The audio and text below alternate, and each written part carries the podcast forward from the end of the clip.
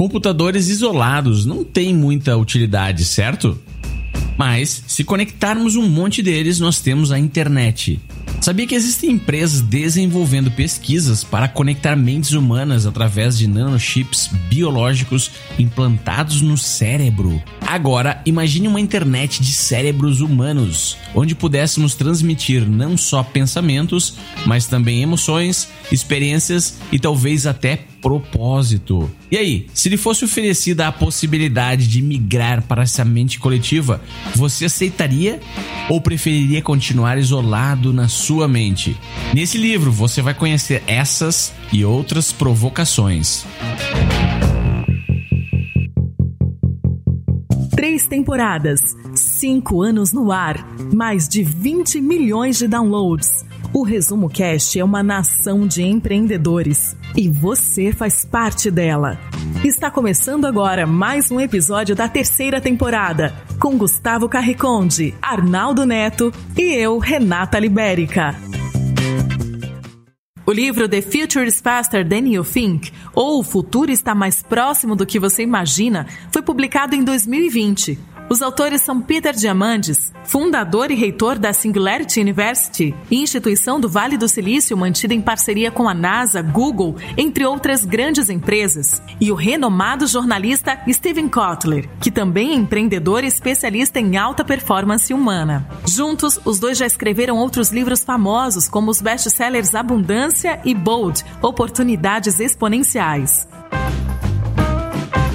E já vamos direto para a ideia central desse livro. E na minha opinião é que existem seres humanos trabalhando duro para desbravar fronteiras do universo que deixam a nossa vida melhor. Mas essas inovações ocorrem quando várias fronteiras convergem ao mesmo tempo, como foi o caso do surgimento da internet. Os autores afirmam que não é possível uma pessoa normal ter o conhecimento de todas as possibilidades que estão surgindo nesse exato momento, pois envolvem até mesmo os projetos stealth, ninguém tem conhecimento. Mas esse cenário tem que ser entendido como uma oportunidade e quem estiver mais por dentro vai se diferenciar e se posicionar melhor nas tendências. O futuro que sempre sonhamos e que talvez pensássemos só ver em filmes e seriados está batendo na porta. E com ele, todas as possibilidades fantásticas, como carros voadores, carne sem crueldade animal, entre outras, vêm também. Claro, com essas, alguns perigos também podem nos afetar, desde empregabilidade até a individualidade humana. Portanto, a pergunta que o livro te faz é a seguinte: você vai ser um agente de transformação e fazer desse futuro algo melhor, ou vai passivamente assistir o rumo que as coisas tomam? Se você quer, como a gente, ser do time de pessoas que contribuem para um amanhã mais próspero, fique com a gente que esse episódio está imperdível.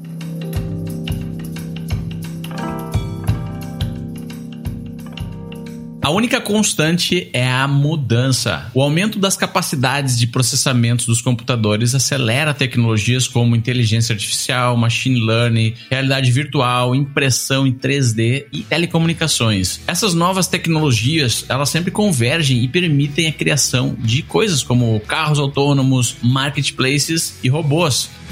Mas essas coisas precisam resolver problemas reais das pessoas. E é isso que chamamos de inovação. Existem sete forças que aceleram o ritmo das mudanças. Elas são Força 1, velocidade. Sempre quando uma tecnologia consegue materializar o ganho de tempo para um usuário, aquilo tem o seu valor reconhecido imediatamente. Lembra quando as pessoas iam às bibliotecas para pesquisar assuntos? Hoje, estimativas dizem que o Google já consegue poupar 54 bilhões de segundos da humanidade todos os dias. Força 2, capital. A disponibilidade de capital sempre acelera as coisas, desde guerras até colocar um homem na lua. E hoje, como nunca, existe uma abundância de capital de risco disponível para empreendedores, como crowdfunding e ICOs, os Initial Coin Offers.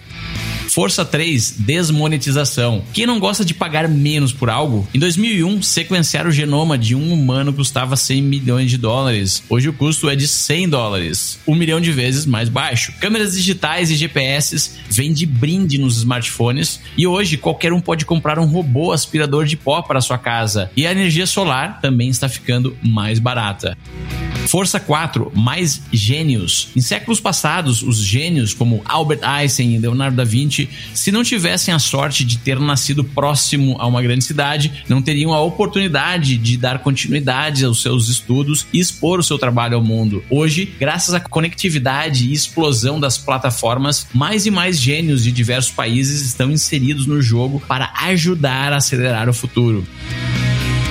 Força 5, conectividade. Hoje, mais ou menos a metade da população mundial não está conectada à internet. Já imaginou o universo de possibilidades para empreendedores quando constelações de satélites conectarem os 4 bilhões de humanos à internet? É como se a internet tivesse iniciado do zero novamente, e isso vai acontecer em apenas 10 anos.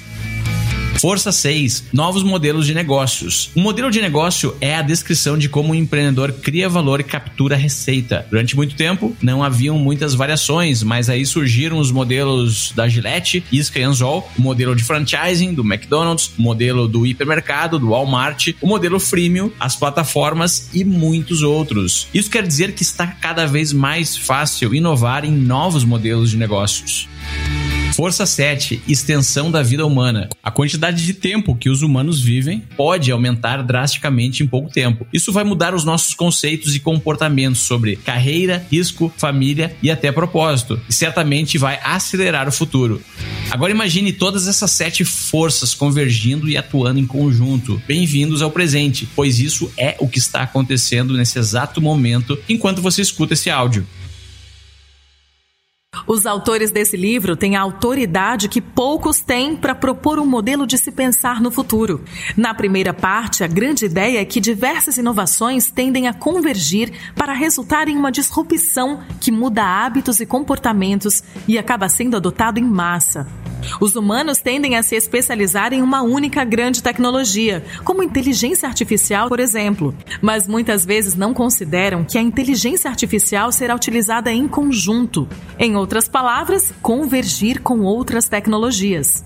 Mas muitas vezes nós somos impactados por essa convergência apenas quando chega aos mercados e costumamos ignorar o que está acontecendo nos laboratórios ou sendo validado em mercados menores pelas startups. O livro traz questionamentos sobre inovações que podem atingir o mercado em dois ou dez anos. A chegada do futuro vai impactar até aquelas pessoas que não estão preocupadas com ele. Você que está agora escutando a gente, olhe para trás e pense em todas as inovações que até hoje tiveram que convergir para você estar desfrutando desse podcast agora mesmo. E quais as inovações que estão ficando quase prontas irão convergir para criar o presente de mais alguns anos que nós humanos damos o nome de futuro o futuro dos transportes. Tudo bem, estamos gravando esse episódio no meio de uma pandemia e você, eu espero, deve estar trabalhando de casa. Mas aposto que um dia já reclamou do trânsito na sua cidade. Imagine então, em um futuro de 2030, não pandêmico, se você pudesse fazer o seguinte. Então, o ano é 2030. Você acorda depois de uma noite mal dormida e um sensor que mede os índices do seu corpo já percebeu que o sono não foi o suficiente. Pior, você mora no Rio de Janeiro e tem que estar em uma hora em uma reunião em São Paulo. Calma, até lá nada disso será um problema. Seu celular, que até lá provavelmente já dobra e se transforma em uma pulseira, já chamou o seu Uber autônomo, sem motorista. Para o aeroporto? Nada disso diretamente para o local da sua reunião, no centro de São Paulo. Mas como, se eu só tenho uma hora? O sistema Hyperloop de automóveis de altíssima velocidade foi instalado com sucesso por Elon Musk na Califórnia e já chegou ao Brasil. O seu assistente virtual, que já chamou o Uber autônomo, também avisou ao sistema do carro que você está cansado e tem que dormir no caminho.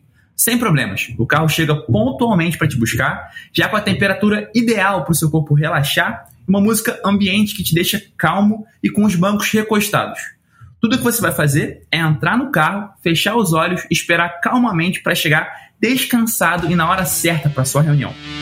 Já parou para pensar nas implicações que isso vai ter também no mercado imobiliário? Se agora eu chego do Rio em São Paulo em uma hora, por que eu preciso morar perto do trabalho ou da praia? Tudo estará muito mais acessível e assim os preços altos perderão sentido. Você que escutou tudo isso agora, conta pra gente. Ficou animado ou animada com essa possibilidade? Ou começou a pensar em empregos que o carro vai tirar? Ou na privacidade que seu assistente virtual vai invadir? Ou na casa cara que recém reformou e que no futuro pode não valer nada? Você está escutando o melhor podcast de resumo de livros do Brasil.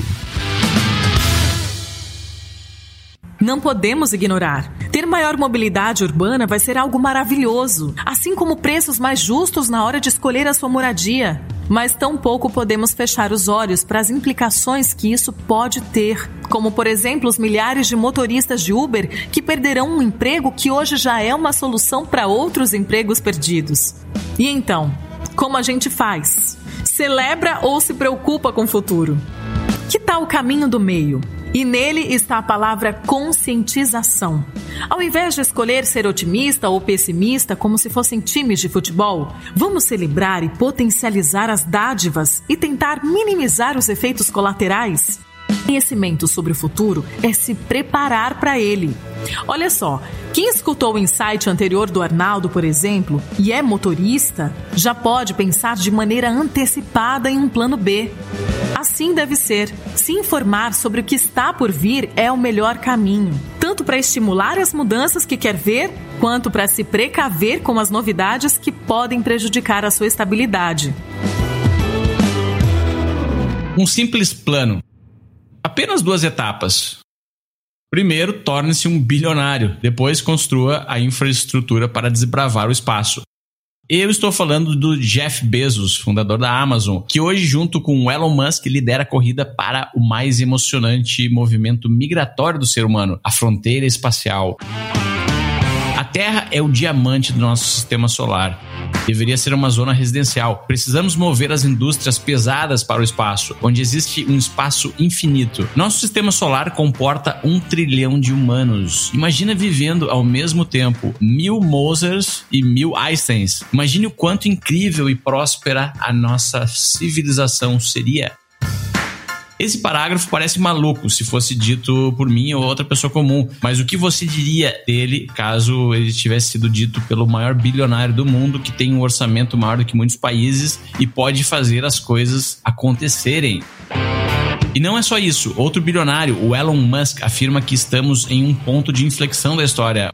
Uma opção é ficar na Terra para sempre, até que ocorra um evento natural e a raça humana seja extinta. E a outra opção é nos tornarmos uma raça que habita múltiplos planetas. E hoje nós temos tecnologia para fazer isso. Sob essa ótica, acho que todos concordam que a segunda opção é bem melhor. A primeira grande fronteira seria o planeta Marte, uma colônia construída por robôs e serviria como um plano de contingência para a raça humana. O plano é o seguinte: uma nave será lançada e vai orbitar a Terra, aí então diversas outras naves tanques serão lançadas para se posicionar e encontrar com a nave principal em diversos pontos da jornada. Musk acredita que o custo para uma pessoa normal se mudar para Marte seria de 500 mil dólares, ou seja, baixo o suficiente para que muitas pessoas consigam vender as suas propriedades aqui na Terra e se mudem para o planeta vermelho. O primeiro humano a pisar em Marte está previsto para 2030 e a primeira cidade 100% funcional está prevista para 2050. E se você acha que não vai estar vivo ou saudável para ver isso, fique até o final desse episódio, pois eu tenho uma grande surpresa para te contar quando eu for falar sobre o que mais me marcou nesse livro.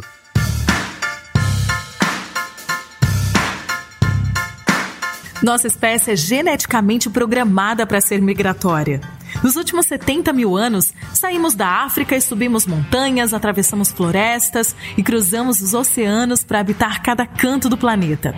Alguns movimentos foram motivados por fuga de algum perigo e outros em busca de melhores condições de vida. Mas e no mundo contemporâneo, onde os humanos conseguiram dominar os perigos e parecem que estão tirando longas férias da sobrevivência, como essa programação migratória se manifesta? Segundo os autores, o desejo que nos leva à migração é o mesmo que nos deixa sempre inquietos e em busca de fazer as coisas cada vez melhores. Resolver velhos problemas de uma nova maneira, não se conformando com o status quo.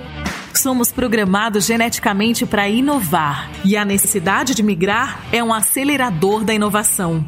Segundo o livro, neste século a raça humana está prestes a testemunhar massivos movimentos migratórios. Em algumas situações pode ser que seja por razões conhecidas, evitar desastres naturais ou ir em busca de melhores condições de vida. E em outros casos será para cruzar fronteiras que nunca antes cruzamos, como habitar outros planetas, viver em mundos virtuais, migrar para um corpo ou consciência que vive centenas de anos e até mesmo migrar para uma espécie de cérebro coletivo onde nossos pensamentos possam ser compartilhados com outras mentes, permitindo um nível de colaboração nunca visto antes na história da humanidade.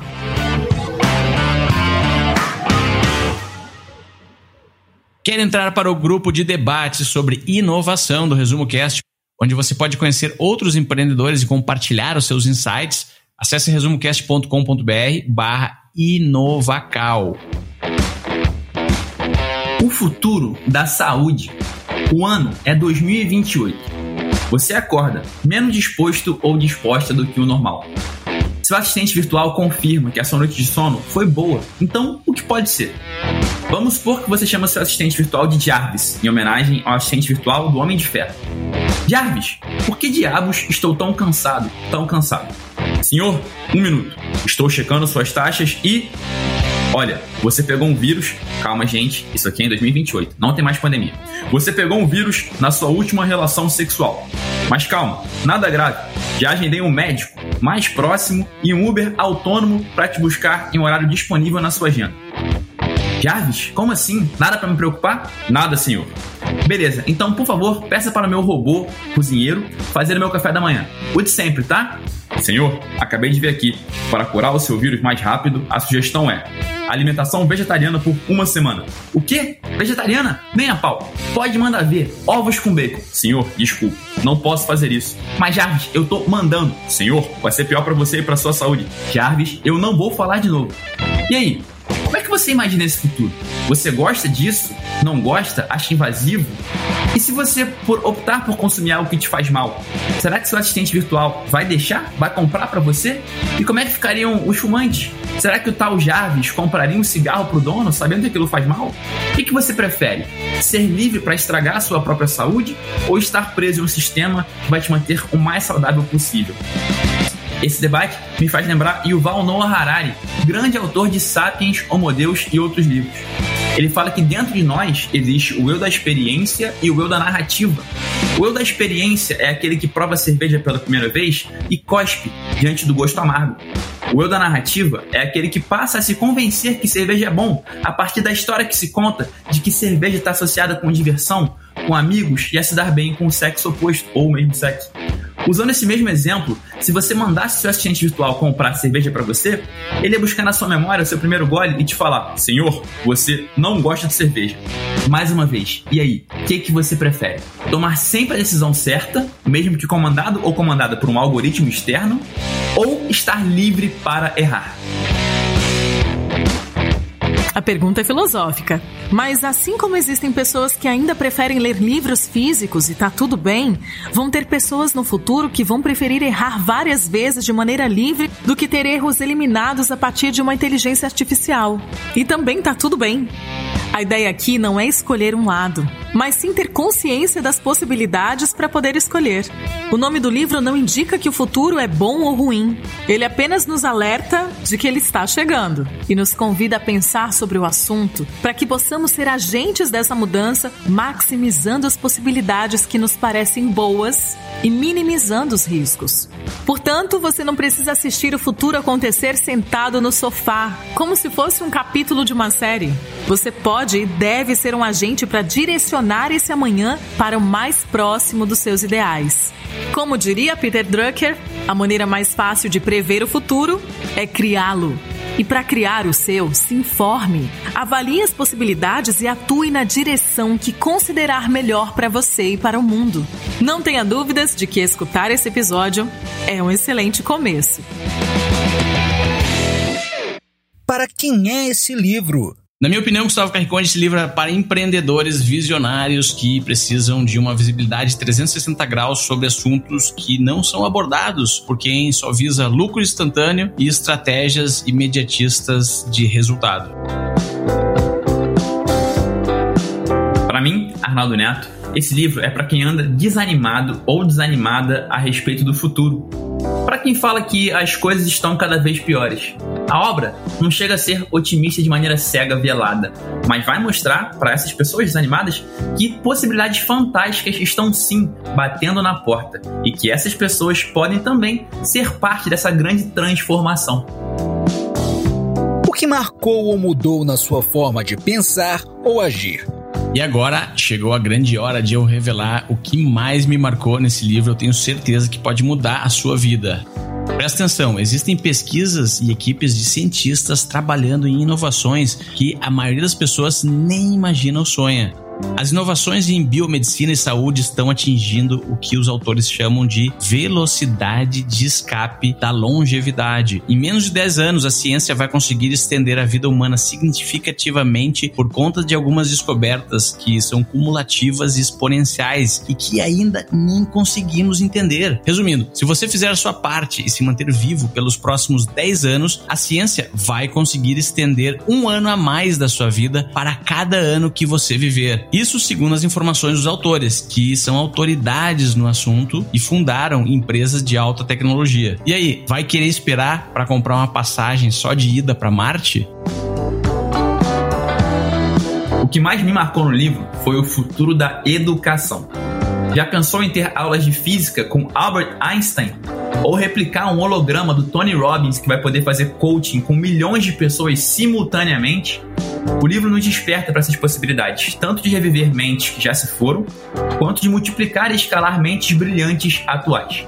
Isso tudo para que a educação de ponta possa estar acessível para muita gente. E eu mal posso esperar para que isso aconteça.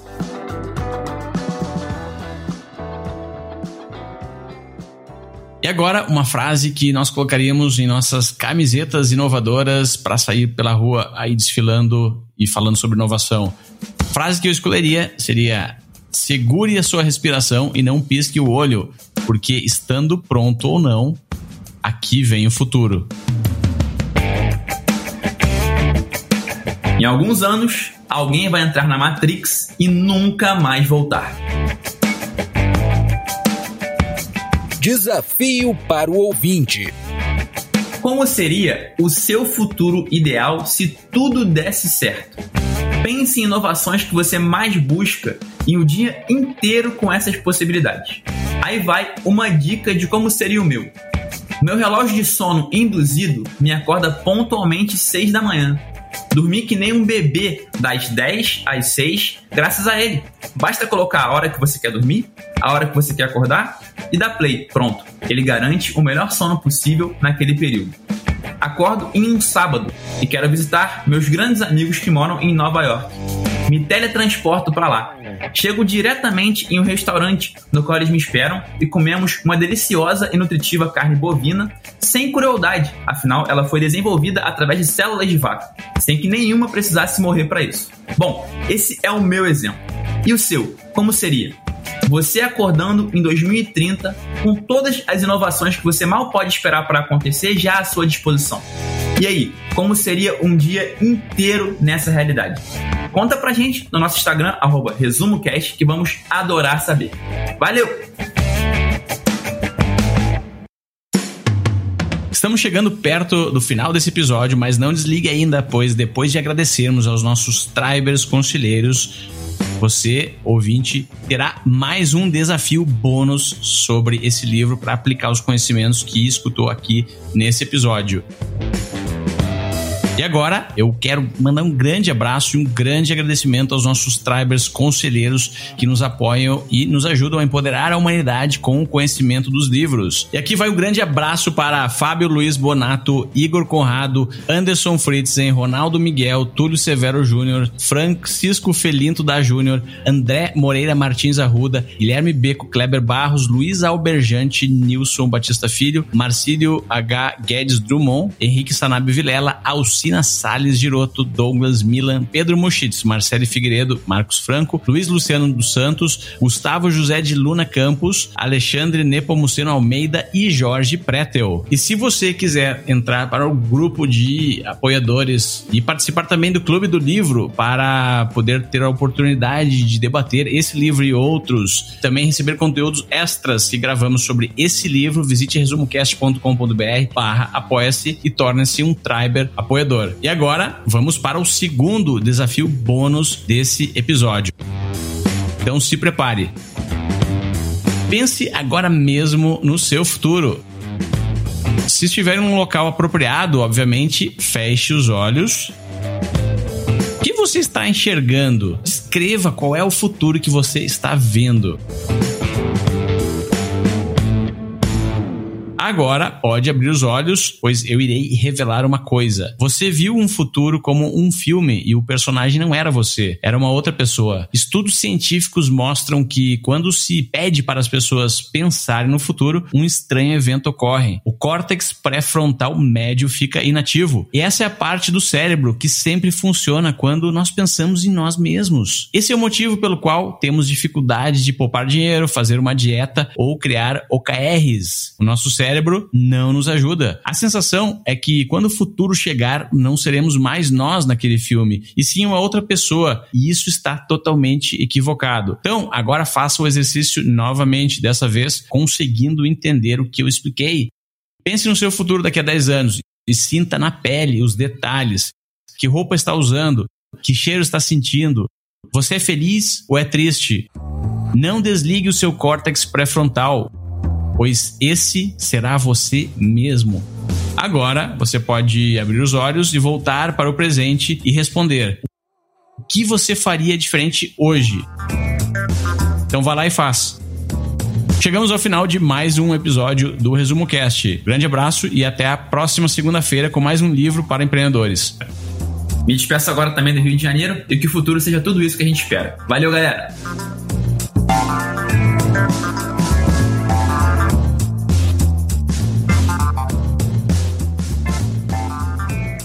Melhor forma de aprender é ensinando. Compartilhe estas ideias com alguém e nos ajude a empoderar a humanidade com o conhecimento dos livros. Para saber mais, visite resumocast.com.br. Se você gosta de assistir vídeos gratuitos sobre livros para empreendedores, sabia que já estão disponíveis no canal do YouTube do Resumo Cast os resumos dos livros em vídeo dos últimos episódios da temporada 3 Basta abrir o seu aplicativo do YouTube ou o site do YouTube no seu computador e procurar pelo nosso canal digitando Resumo Cast. Te vejo por lá.